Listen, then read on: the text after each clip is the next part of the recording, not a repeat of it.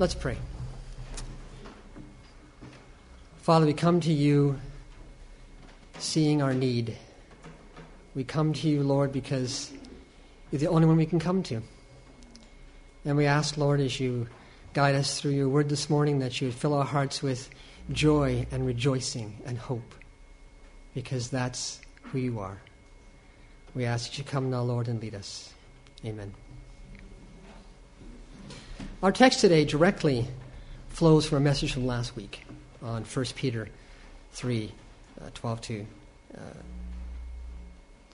what was it? What was last week's message? 13 to 17. See, even I forget after the week what happened. And I spoke. The last week's message was our response to suffering. In the midst of suffering, we are to do what is right.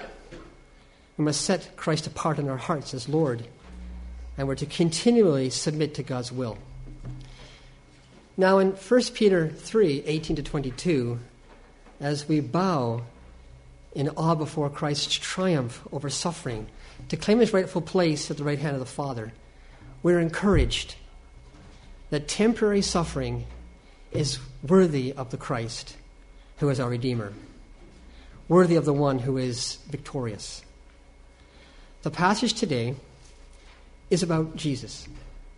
It's about how he moves from suffering to triumph, how he moved from death to victory, to glory and power. And this gives followers of Christ, those who are suffering, hope of final triumph and victory. And in light of Christ, your suffering is not futile or senseless. Sometimes we can ask the question, why? Why me? What's going on? What's the point? Doesn't make any sense. Well, Christ is not only worthy of our suffering and obedience, but he is our pathway through suffering as he emerged victorious and vindicated. Now, you may not know it, but these four verses are considered to be one of the most difficult passages to interpret in the New Testament. Martin Luther, when he came to these verses, he said, This is as strange a text and enigmatic a saying as there is anywhere in the New Testament, so that I do not yet know exactly what St. Peter means. In particular, when we come to verses 19 and 20 in a minute, we're going to see what the challenge is. Now, fortunately for me, I can share some of my ideas with you this morning. And next Sunday, Pastor Brent, if necessary, can correct me. However, I do not want us to miss the point. This is a beautiful climax of Peter's thought. It reaches the height of encouragement for us. People who are exile and who are suffering in a fallen world. This morning, if you really grab hold of this text, if you really are committed to living out, in particular, the reality of verse 22, you will see that the power, the glory, and the presence of Christ will overshadow any trials of today. As we, as we seek to understand this text, we need to, to place this within um, Paul's or Peter's flow of thought because one can proof text this and, and make it say what it doesn't mean to say. In verses 3 to 12 of chapter 1, Peter describes salvation given an eternal living hope through Christ's resurrection.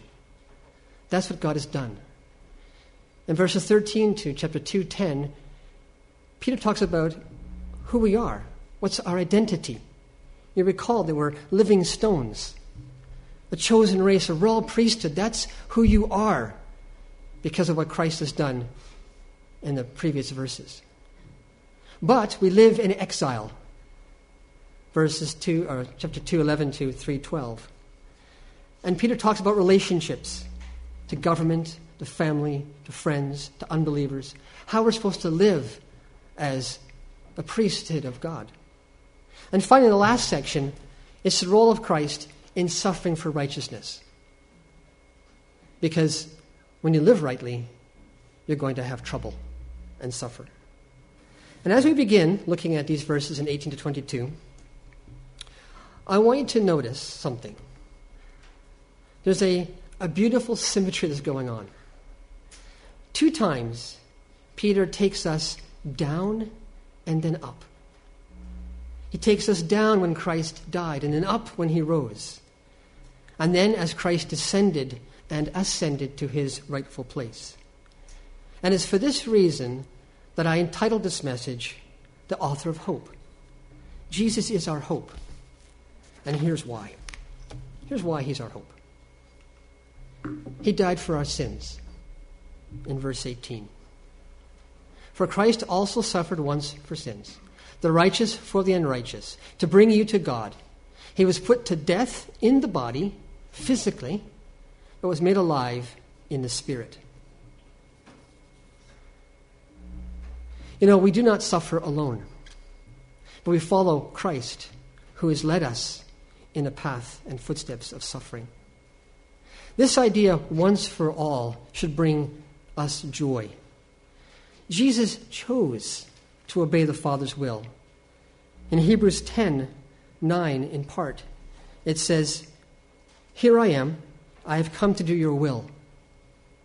And in verse 10, Jesus, as our writer of Hebrews is talking about, by that will that I've chosen to follow, we have been made holy through the sacrifice of the body of Jesus once for all. Jesus carried in himself humanity's sin. And he died on the cross, destroying forever the power of sin, which is death, and separation from God. Once Jesus died, thereafter, there is no more sin to die for. It is finished. Do you recall when Christ was on the cross? And just before he died, he said, It is finished. It is done. Sin is broken. Any sin, any disobedience to God that you fall into today is already forgiven. The curse of death, result of sin, is broken, and all who receive Christ receive permanent forgiveness. Now, we still sin. And when we do, we need to confess and repent, turn away from it. Not because we hope God will forgive us this time. Oh, I've done this thousands of times. How can God forgive me? I'm such a bad person. No, we, we repent and confess that sin because we know we're already forgiven. And in His forgiveness, we live for Him.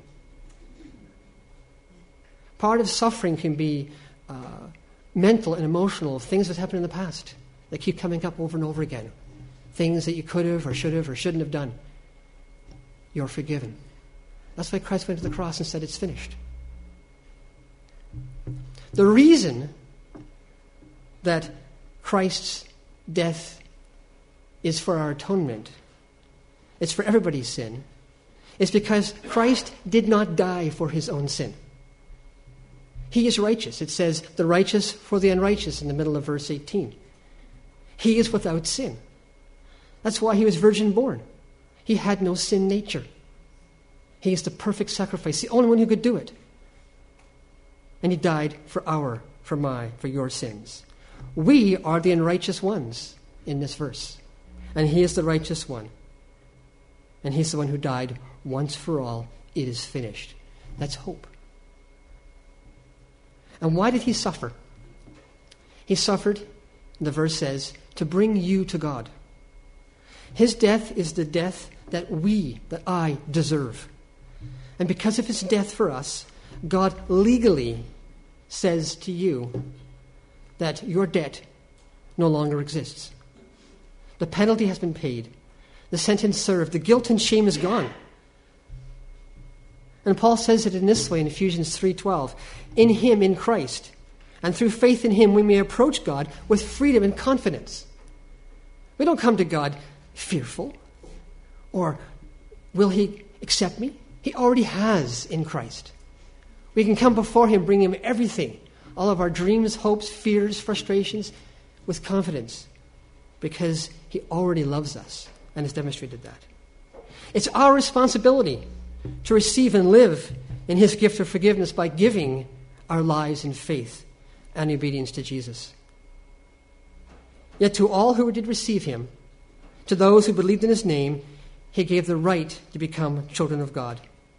Children born not of natural descent, nor of human decision or a husband's will, but born of God. And Jesus said of this, I am the way, the truth, and the life. No one comes to the Father but through me. Christ alone brings us to God. I missed a few slides here.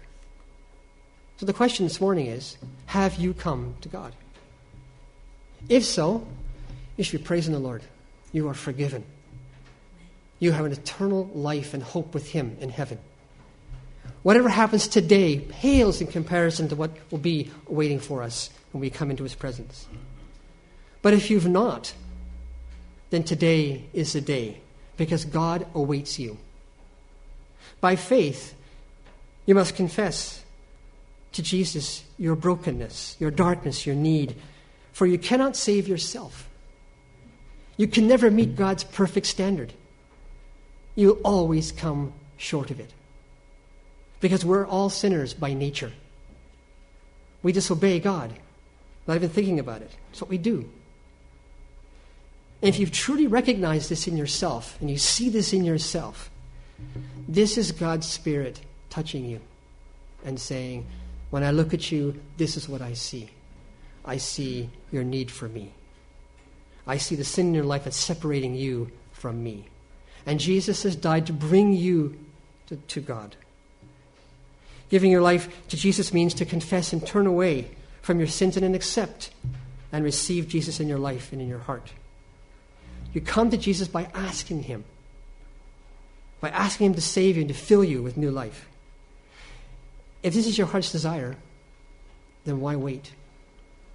Right now, today, you can start a relationship with God through Jesus, our Savior. Jesus suffered and He died to bring you to God. So, come. Come this morning. Let 2017 be the beginning of a new life with God. We also know from this verse, verse 18, for Christ died for sins once for all, righteous for the unrighteous, bring you to God. He was put to death in the body, but made alive in the spirit. Jesus died a painful death, emotionally, physically, spiritually. And in this death, sin died as well. However, death could not hold Jesus. It's impossible to hold him because he did not die for his own sin. He rose victorious over death, being made alive in the Spirit. So Jesus, right now, is alive forever. And he's become our Savior on the cross and our hope and life in his resurrection. You see, we're not just forgiven when you come to Christ, you're not just forgiven, you're given it inherent eternal life. You've inherited eternal life, even as He lives. What great hope this gives us to understand that God accepts and loves you, that Christ has prepared a place for you in God's kingdom, where, and this is important in the context of Peter's thought, there is no more suffering, no more tears, no more pain in His presence in heaven. That's done. You have a future that no one can steal or take away, even if you are suffering. Christ is our eternal hope because he died in our place and because he's resurrected. That's the second reason is our hope. He's resurrected in verse 19 to 21. And here's where we come to verses 19 and 20. And with them the challenge to figure out what the Apostle Peter meant when he wrote these words. In verse 19 says, Through whom also or in which in the ESV, or in NIV of 2011 translation, after being made alive, he went and preached to the spirits in prison, to those who were disobedient long ago when God waited patiently the days of Noah while the ark was being built. Of these verses, and maybe you've never come across this, you never thought about this as being uh, a challenge, and I, I don't want to make things difficult for you, but it's a very interesting set of verses and what it means. And there's people on various sides of this question. And it comes down to identifying two issues in verse 19. who are the spirits in prison and what was proclaimed. In looking at this, we have to consider that when Peter wrote these words, he fully assumed that his audience understood what he meant. And that any, any interpretation needs to respect the flow of Peter's thought as he talked about suffering and about Jesus. And so there are two main interpretations of those verses, in which he also went to proclaim to the spirits in prison. One interpretation says that Christ, in his pre incarnate state, that is, before he came into this world, he preached the gospel through Noah to Noah's generation. This would mean that we identify the spirits in prison as unsaved people who lived during the days of Noah. The proclamation then would be the need to repent and to obey God by listening to Noah. Of course, they refused and judgment came, despite God's patience. Only eight people were saved in the ark. The other interpretation is that Christ, in his resurrected state, descended and proclaimed a message of triumph and victory over fallen angels who were imprisoned during the days of Noah. Now, if you haven't done so already, open your Bible with me as we walk through this uh, so you can follow what I'm doing and how I'm talking about this. Looking at verses 19 and the first part of verse 20 in 1 Peter 3. At the very beginning of verse 19, Peter writes, through whom or in which he went, or he also went. The through whom can mean two things. Either he went through the Spirit or through the state of being resurrected. Both are perfectly valid when you look at the, uh, the Greek, in which he.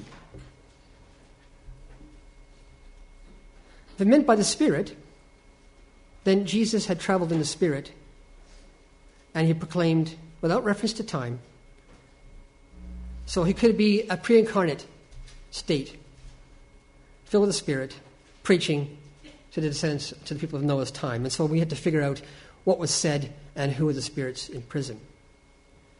If this means in which he went means in a resurrected state, they could still be in the Spirit.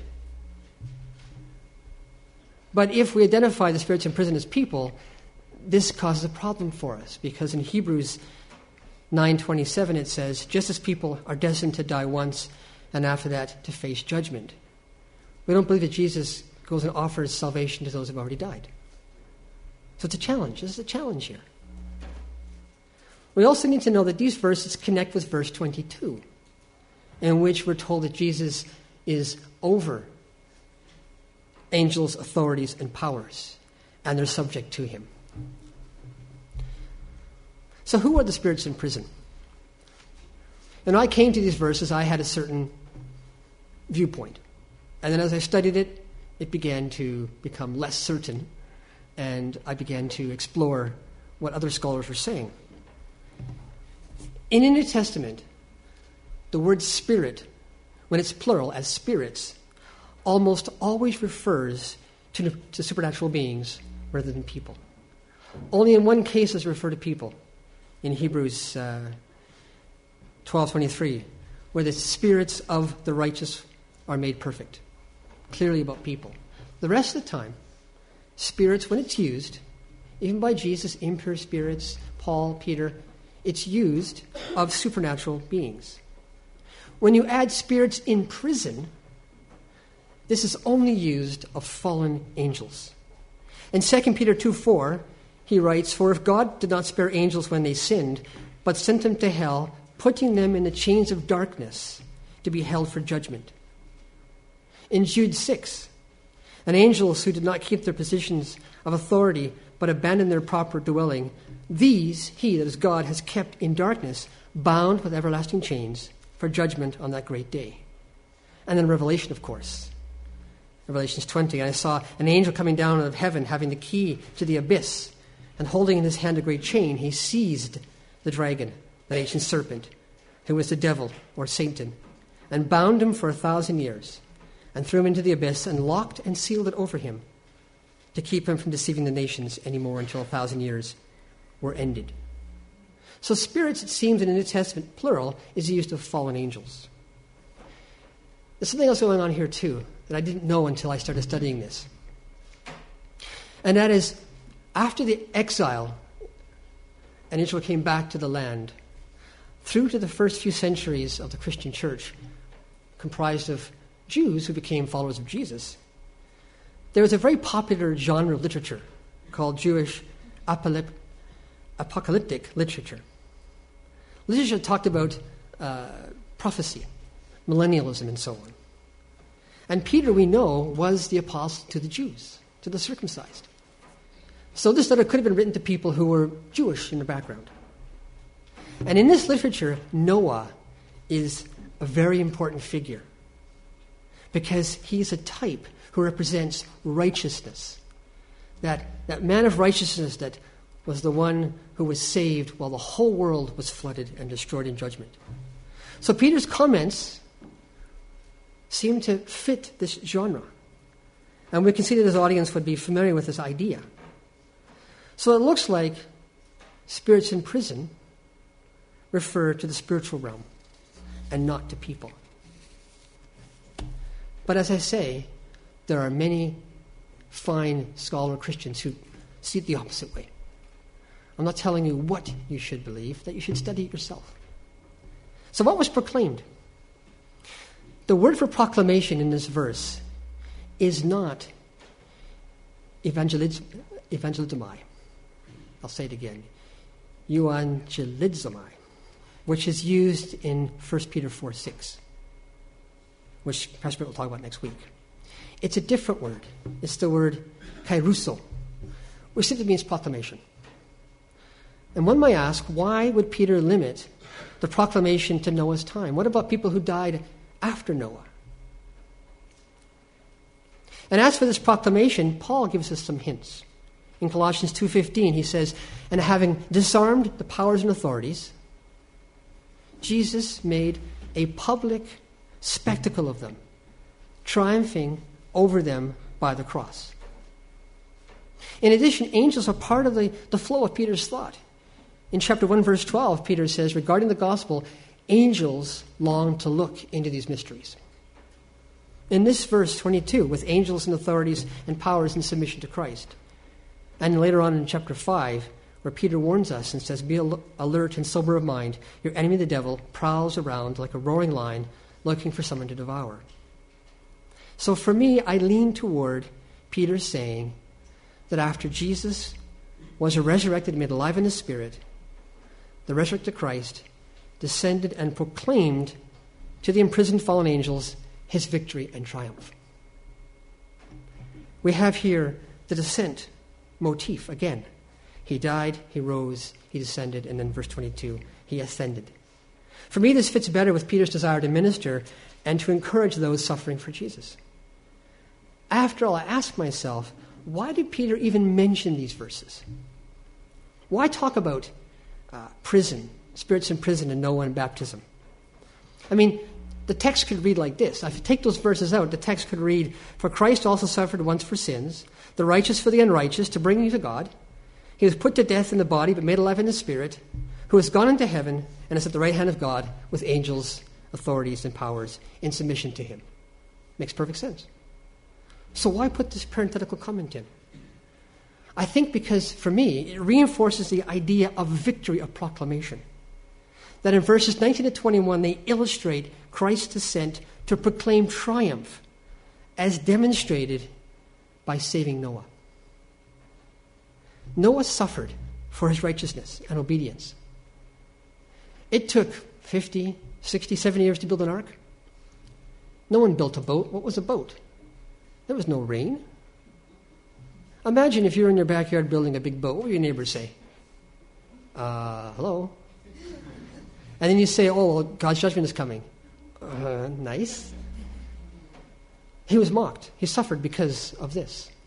And he was vindicated in, in the flood. When the flood happened, people knew Noah was right. It was too late, but they knew he was right. Christ suffered and died on the cross, mocked. in his resurrection and in his final triumph, every, everything demons, angels, people know Jesus was true. How often have you shared the gospel with somebody and they go, yeah, or they mock Christianity or they mock Christ because they don't understand, they don't know. One day they will, either through faith or through judgment, but they will know that Jesus is vindicated. And I'm indebted to the commentary by Daryl Charles, who makes a comment on this, and he writes The point of Christ's preaching to the spirits, then, the notion of which reaches a climax in verse 22, is to show that Jesus has triumphed over and exposed the very powers of evil themselves, forces that were hostile to Christ and to Christ's disciples. And so we know the proclamation of his victory, we know that he claimed his own through the flood, through Noah. Christ's victory over disobedience and evil corruption is typified by Noah as the ancient world was judged and condemned. Only a few were saved as a result of God's patience. God waited. How many decades did he wait as Noah built that ark for people to come and have faith? He waited for them to ask questions, to hear what Noah had to say, and perhaps to believe Noah. Nobody did. Just as God's patience in the days of Peter was being exercised, as it is today. Why is there a 2017? Why hasn't Jesus come back and rolled up? Everything's finished, judgment comes. Why? He's still patient. He's still waiting for the gospel to go forward. He's giving people a chance in the whole world to come to faith in Him. He's not quick to judge, He's patient. And so, in this, Peter introduces the idea of baptism. Where he says, In it, only a few people, in the ark, only a few people, eight in all, I'm in, I'm in verse 20 now, were saved through water. Saved through water. And in this water, Peter identifies with baptism. The judgment upon the ancient world came with a flood. But it also represented salvation for those in the ark. So the concept of baptism is introduced by Peter as a symbol of salvation and cleansing of those who are immersed as a demonstration of their faith and as a testimony of judgment upon those who continue to reject and refuse Jesus. In verse 21, in this water symbolizes baptism that now saves you, not the removal of dirt from the body, but a pledge of a good conscience toward God. It saves you by the resurrection of Jesus. Water cleanses the body, but Christ's death and resurrection cleanses our spirit and our hearts. When Peter says, but the pledge of a good conscience toward God, you know, a pledge is a promise, it's a commitment.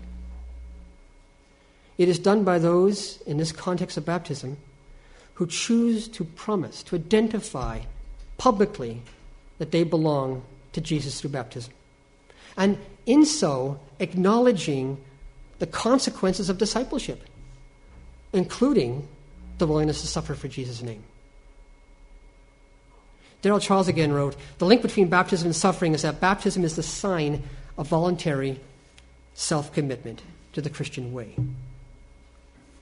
You know, which, whichever viewpoint you hold on verses 19 and 20, pre incarnate Christ or resurrected Christ, we need to situate ourselves within Peter's message his message of triumph, of hope that Christ is victorious over suffering. Christ's victory over sin is symbolized in baptism. And as we move into verse 20, we can see that Christ is exalted, vindicated, and honored because he obeyed the Father and suffered to the point of death for our redemption and now rules over all. So Christ is our hope because he died for our sins and because he rose from the grave. He is our eternal and permanent hope as we suffer for righteousness, just like Noah. Through Christ's death and resurrection, he brings us to God. And since now he rules supreme, our future is assured with him, even as we suffer in the way he suffered. So the resurrected Jesus becomes our hope because he rules supreme. And so now in verse 22, Peter brings us up well beyond the resurrection to the ascent, who has gone into heaven, who is at God's right hand with angels, authorities, and powers in submission to him. This is the crescendo moment when Christ takes his rightful place at the Father's right hand, and all creation is beneath him. Everything is beneath him. All the suffering and the sacrifice, all the ravages of the enemy, all the pain and the curse of death, it's all swept away. It's gone. His triumph reverberates throughout the spiritual realm, and everyone bows before him. What did Paul say in Philippians chapter 2? Therefore, God exalted him to the highest place and gave him the name that is above every name. That the name of Jesus every knee should bow in heaven, on earth, and under the earth. Spirits in prison. And every tongue confess that Jesus is Lord to the glory of the Father. So Jesus is at God's right hand. This was spoken of a long time ago in Psalm 110 through the mouth of David when he was writing under the influence of the Holy Spirit. The Lord says to my Lord, Sit at my right hand until I make your enemies a footstool for your feet. This is the answer Jesus gave at his trial. When the Sanhedrin court said, Come on now, let's just stop this. Tell us plainly, are you the Christ? And Jesus, what did he say? You will see the Son of Man in the right hand of God quoting Psalm 110. They knew exactly what he meant. He was saying that he was the Messiah, he was the Son of God. Mark tells us as well that Jesus was received into heaven and sat down at the right hand of God. And Paul echoes the same truth that Christ is now seated at the right hand in heavenly places. And from this position, he rules at God's right hand. And he rules over what? Over angels, authorities, and powers. His eternal victory and triumph is accomplished. He is the Lord. And all the spiritual realms under his authority. In Hebrews, we know that Hebrews tells us the Son is a radiance of God's glory in the exact representation of his being, sustaining all things by the, his powerful word. After he had provided purification of sins, after he died and rose, he sat down. When do you sit down? When you finished your work. He sat down at the right hand of the majesty in heaven. So he becomes as much superior to the angels as the name he has inherited is superior to theirs. Let all God's angels worship him. To which of the angels did God ever say, Sit at my right hand until I make your enemies a footstool for your feet? Again, Christ's position. This should, this must, give you great hope. For as Christ rules, we are reminded of something. In Romans 8, 38. For I am convinced that neither death nor life, neither angels nor demons, neither the present nor the future, nor any powers, neither height nor depth nor anything else in all creation will be able to separate us from the love of God that is in Christ Jesus our Lord. You know, this is, this is reality. Nothing has the power or authority to pull you away from Christ. You are secure in God's love expressed to you in Christ. You belong to Him. If you're giving your life to Him, you belong to Him and in His triumph of hope. Because His triumph, His vindication, His place in heaven is our hope, and we stand under His protection. We belong to Him, and so we're called to walk the same road of suffering as part of God's complete will. We know Christ reigns right now. And when our days come to a conclusion, we too shall be vindicated by Christ, who led us to persevere through times of suffering, trial, and distress. If you've gone through something that a challenge in life and you look back when it's finished, it's a different perspective than when you're going through it. On that day, when we look back, we will see that all the suffering was truly worth it. Because in Christ we are triumphant, victorious, and we are welcomed into his presence as faithful servants. This is why this section of verses is the climax of our hope. God doesn't say to us, look, just, just grin and bear it. Walk through the suffering, just grind it out. No, he says, before you I place hope. Because Christ has already done it. He's walked that path. And now I'm having you walk some of that path with him. So the triumph is even richer and sweeter when it comes. Because you know what you had to walk through to see it. Because we suffer for the victorious Christ. We suffer for him. As Peter said earlier last week, we don't suffer for doing bad. We suffer for doing good. So, how do we experience hope? It's coming to God in Christ. That's always the beginning, because hope is in Christ. If Christ is not part of your life, God's hope is not part of your life. But it's not just in that, that moment where you say, Yes, Lord, come into my life. It's more than that. It's coming to Him every day. It's coming to God every day, at every moment that you see a need. Something's going to happen. I'm going to work today. I don't want to see this person. They've caused me problems. I go to God. Give me the strength, Lord, to know how to respond. I got a diagnosis for something. What am I going to do? I go to God. You come to God in Christ. For that's why He died, to bring us to Him. We rejoice in Christ's victory of salvation. Remind yourself of verse 22. Where is Jesus right now? He's at the Father's right hand. Everything is beneath him. He's in charge. It may not look like it sometimes in our world. You may think the world's a mess.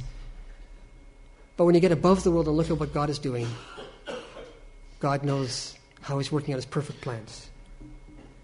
And lastly, we should be led to worship Christ as Lord over all, including your present reality and suffering. As we walk with Christ in trials and challenges, even in suffering, because we live in a corrupt world. We still have the flesh that pulls us one way, and our spirit pulls us another. We have a world that does not have any regard for God and wants to just run to whatever they think is right. And that's a difficult place to live in. But we walk in hope. Hope based on the reality of Christ ruling supreme right now.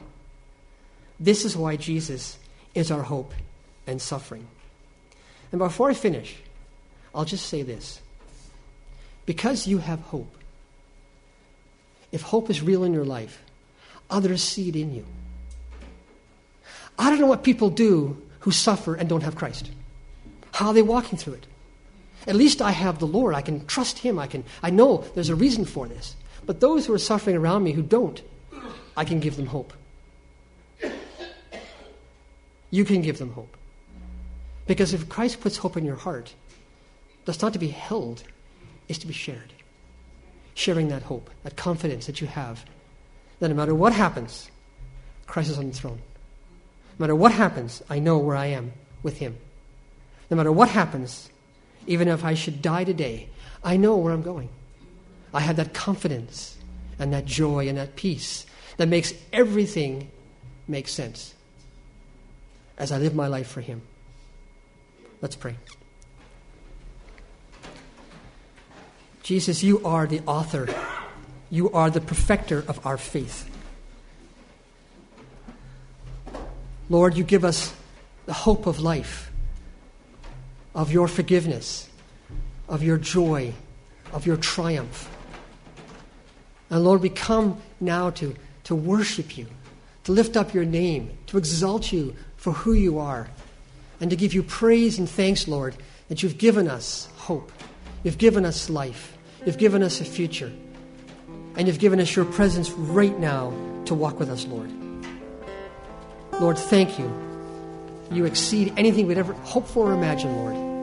For in you we have hope in our life. Amen. Take these words with you as you go out. To him who is able to keep you from falling, to present you before his glorious presence without fault and with great joy, to the only God our Savior be glory, majesty, power, and authority through Jesus Christ our Lord, before all ages, now and forevermore.